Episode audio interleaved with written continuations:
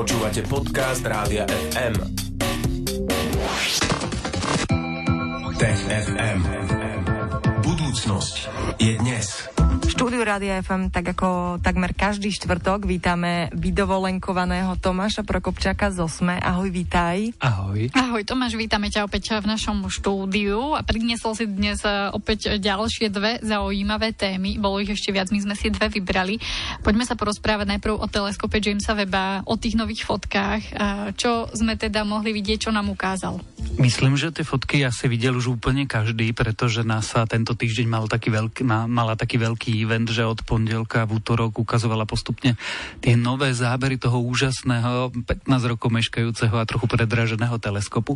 No ale videli sme vlastne mm, všetko možné, akoby taký ten rozptýl, čo ten teleskop bude schopný robiť. V skutočnosti sme zatiaľ nevideli úplne vec, ktorá by bola, že nový, veľký, prelomový objav. A skôr to boli také zábery, ktoré napríklad na miesta, ktoré sme už videli, aby sme mohli porovnať, že takto to sa pozerá Hubble teleskop a teraz takto sa pozerá teleskop Jamesa Webba. Mm, no a v čom je to zaujímavé a nové? Nové je to v tom, že nikdy sme nemali vo vesmíre jednak taký zložitý prístroj a nikdy taký šikovný teleskop. Taký, ktorý dokáže tak eh, dobre vidieť do takej diálky, keď to veľmi zjednodušíme. Čiže na tých záberoch vidíme miesta, kde, ktoré sme vedeli, ako vyzerajú, ale treba, keď sme sa pozreli na novú fotografiu hmloviny Eta Carinae, tak je tam región, kde práve vznikajú hviezdy, nové hviezdy, ktoré sme nevedeli, že tam sú, teda tušili sme, ale už sme videli zábery tých hviezd. A napríklad, že existujú exoplanéty, ktoré majú atmosféru, to vieme od roku 2013, ale trvalo dlho snímania a sledovania toho, aby sme zachytili tú atmosféru. A tento teleskop proste iba prišiel, pozrel sa tam, povedal, že okolo jednej z tých planét, ktorá veľmi rýchlo rotuje okolo svojej hviezdy, je pára je tam jednoducho vodná para, pravdepodobne sú tam aj oblaky. Ukázal záber na ďalšiu hmlovinu, ktorú my po slovensky voláme osmičková hmlovina, ktorú sme už videli, poznáme zábery Hubbleho vesmírneho teleskopu. Ale teraz sa na to ten James Webb pozrel svojimi dvomi kamerami, dvoch ako keby rozptýloch infračerveného spektra a ukázal, že v strede tej hmloviny sú dve hviezdy a tú, ktorú bežne nevidíme, tak tá produkuje tu ako keby hmlovinu, tie tmavé oblaky plynu a prachu, ktoré vytvárajú vytvárajú vlastne tú štruktúru. No a toto všetko stihol vlastne ten teleskop za pár dní svojej reálnej funkčnosti, takže nás čaká si vek veľkých objavov. Uh-huh, no a prečo je tento teleskop taký špecifický? Prečo je to taký pokrok oproti ostatným teleskopom? Má obrovské zrkadlo, čiže má ako keby obrovskú schopnosť alebo presnosť alebo precíznosť alebo rozlišovaciu schopnosť pozerať sa do vesmíru okolo nás. Je od našej planéty ďaleko, relatívne ďaleko v Lagrangeovom bode, čiže nie je tak blízko ako je Hubble vesmírny teleskop, čo je zase nevýhoda, pretože keď sa na ňom niečo pokazí, tak to už neupravíme. No a je zároveň aj infračervený, čiže sa sa pozerá na spektrum svetla, alebo teda žiarenia, ktoré je výhodné, keď sa chceme pozerať na dávny vesmír napríklad, alebo na vesmír, ktorý nie je dobre pozorovateľný zo Zeme, lebo naša atmosféra proste nás tieni a na rôzne zase veľmi exotické alebo zaujímavé telesa, pretože dokáže preniknúť napríklad cez hmloviny alebo jednoducho nejaké štruktúry, ktoré bránia v prechode iných spektier žiarenia. Takže je to veľmi zaujímavý prístroj, veľmi silný prístroj a slubujeme si od neho no, všetko možné. No, čo si slubujeme? Buďme aj konkrétni, že čo by mal priniesť? Dúfame, že sa pozrie do vesmíru tak ďaleko, a teda do takej um, nazvime to, že dávnosti alebo do histórie kozmu, uh-huh. že by mohol vidieť úplne prvé hviezdy, ktoré vznikli krátko po veľkom tresku. Čiže sa zahľadí ďalej a teda hĺbšie, ako sa podarilo čomukoľvek doteraz.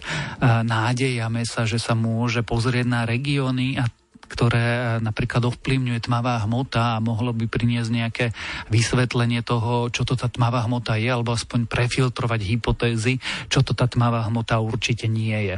No a dokáže sa pozerať aj na vzdialené exoplanety a na ich atmosféru. A mm, my sme ľudia, ktorí atmosféru našej planéty veľmi, veľmi zmenili.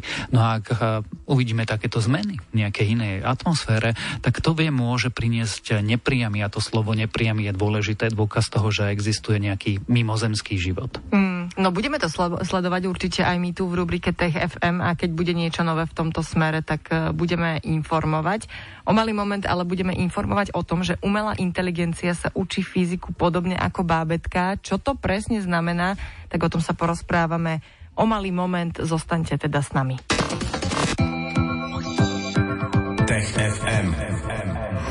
Máte naladené Rádio FM a my v tejto chvíli pokračujeme v našej štvrtkovej rubrike Tech FM. Spolu s nami je tu Tomáš Prokopčak z OSME. A poďme sa teraz rozprávať o umelej inteligencii. Tomáš, umelá inteligencia sa vraj učí fyziku podobne ako bábetka, tak nám to poď vysvetliť, čo vedci skúmali. Vedci skúmali jednak bábetka, alebo dlhodobo skúmajú bábetka, teda snažíme sa pochopiť ako malé deti vnímajú svet okolo nás a ako sa učia ho chápať, ako si spájajú príčinu a následok, ako si spájajú javy, ktoré spolu nejako súvisia od úplných jednoduchostí, typu keď jedna loptička narazí do druhej loptičky, čo sa stane, keď hodím kocku niekam, či bude letieť, alebo teda aspoň kotúľať sa a podobne. A toto sa sleduje veľmi zložito, pretože tie bábetka sú maličké, čiže v skutočnosti veci sledujú, kam sa pozerajú a ich pozor pozornosť a podľa toho, ako tú pozornosť rozkladajú, tak sa snažia dovtípiť, či sa im niečo zdá, alebo nezdá, alebo niečo a podľa nich ako keby protirečí tým predchádzajúcim skúsenostiam. No a teraz sa výskumníci z Google, z toho DeepMind, mm-hmm. inšpirovali takýmto systémom a teda povedali si, že vyskúšajú neurónovú sieť a svoju umelú inteligenciu tak, aby sa podobným spôsobom učila. No, tak sa poďme pozrieť na to, že akým spôsobom fyzici, teda respektíve výskumníci, uh, sledovali a akým spôsobom umelú inteligenciu oni učili tej fyzike v princípe ju neučili, tú fyziku. Aj keď robíš ten výskum s tými bábetkami, tak zoberieš do tej miestnosti tie bábetka, necháš im tam hračky a teraz ako keby e, robíš rôzne úkony a sleduješ, ako budú reagovať. A niečo podobné urobili teraz tí inžinieri počítačoví, že tej umelej inteligencii púšťali videá, akoby tej neurónovej sieti, desiatky hodín videí, kde sa dva objekty spolu kotúlajú, kde narážajú do seba a tak ďalej. No a postupne občas urobili, že zmenu, že zrazili sa dve loptičky, ale teraz sa neodrazili, alebo zmizli, alebo sa niečo takéto stalo. A toto im púšťali do kolečka a potom sa pozerali na tie reakcie tej neurónovej siete, že ako sa budú vychyľovať, keď sa deje niečo tak, ako sa má, keď sa deje niečo tak, ako sa nemá. Pretože cieľom tým výskumu, rovnako ako pri tých bábetkách, je vlastne zistiť, ako sa učíme pravidlám vesmíru, pravidlám fyziky. No a preto neprezradili tej neurónovej sieti, tej umelej inteligencii, že toto sú fyzikálne zákony, toto sú Newtonové zákony, to funguje tak, akcia, reakcia, hotovo. Nie iba ukazovali tie videá a teda sledovali, čo si z toho tá umelá inteligencia prinesie. Uh-huh. A to takto súvisí teda s bábetkami, že im tiež asi nehovoríme od malička, že toto sú Newtonové zákony, ale tiež iba tak pozorujú ten svet. Čiže tak toto súviselo s tými bábetkami, že aj tej umelej inteligencii to ukazovali takým tým iným spôsobom ako len z učebnice a zákony a poučky? Presne tak a, a zároveň ten výsledok bol veľmi podobný, pretože my pri tých babetkách vidíme, že keď niečo porušuje tie fyzikálne zákony, ktoré my možno po strednej škole vieme naformulovať, tak oni reagujú prekvapene, mm. alebo sa viacej pozerajú na to miesto. Sa im to nezdá jednoducho.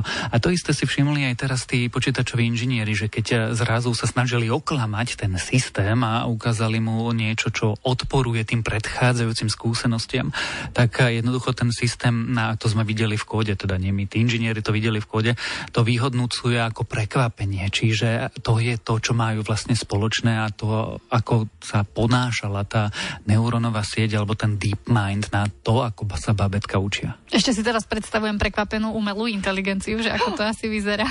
Uh, Tomáš, čo by malo byť výsledným cieľom, výsledkom celého toho projektu? Výsledky možné sú dva. Prvý je, že nám pomôže lepšie pochopiť bábetka. Keď e, zistíme, že tá umelá inteligencia sa učí podobným spôsobom, tak s ňou vieme predsa len lepšie experimentovať ako so živými malými ľuďmi. A, takže jeden z tých výsledkov by mohol byť to, že lepšie porozumieme sami sebe. Druhý výsledok je ale, že nechať e, tú umelú inteligenciu vlastne chápať svet spôsobom, akým ona chce. Slovo chce naznačuje, že má vedomie, ale teda pozerať sa a nechať to tak. A stále byť e, zložitejší a zložitejší. A výskumníci sú už teraz vedaví, či ona si vie sama vyvodiť alebo odvodiť nejaké prírodné zákony, fyzikálne zákony, chemické zákony a tak ďalej. Čiže toto je tá druhá vrstva toho výskumu, ktorý bude teraz pokračovať, že vedci budú pridávať, pridávať zložitosť tých fenoménov, ktoré tá umelá inteligencia pozoruje a budú sa pozerať, čo si z nich ona vyvodí a či je schopná dokonca naformulovať nejaké zákony prírodné. Mm, zaujímavé informácie aj v ďalšej časti dnešného TFM. Ďakujeme za ne Tomášovi Prokopčakovi z OSME a tešíme sa na ďalšie vydanie TFM. Opäť vo štvrtok po 15. vám ho prinesieme. Tomáš, tebe ďakujeme. Ahoj. Ahoj. Tech FM. Stream, živé vysielanie a playlisty nájdete na www.radiofm.sk.